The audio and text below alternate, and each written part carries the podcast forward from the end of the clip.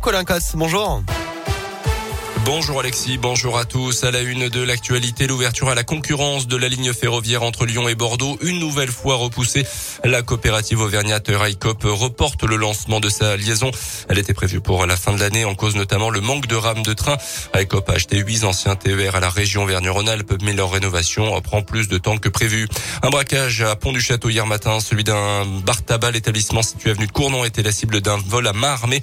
C'était à l'ouverture, un homme cagoulé aurait braqué un fusil à pompe sur le chef cuistot et une serveuse. Il aurait demandé à avoir accès au coffre-fort, sauf qu'il n'y en avait pas dans cet établissement. Le braqueur a donc pris la fuite bredouille.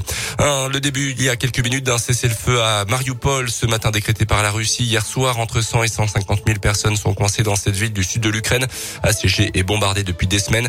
Le président ukrainien a déclaré qu'il ne croyait pas une seule parole de la part du régime de Vladimir Poutine.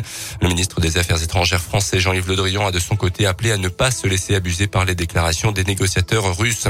On suivra en fin de matinée la dernière liste de l'équipe de France féminine de football avant l'Euro cet été. Les Bleus doivent disputer au mois d'avril deux matchs de qualification pour la Coupe du Monde en 2023. Ça sera contre la Slovénie et contre le Pays de Galles.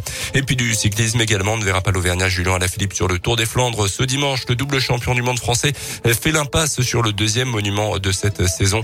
Rien de très surprenant à cela, a priori, puisque cette course ne figurait pas au départ sur son programme.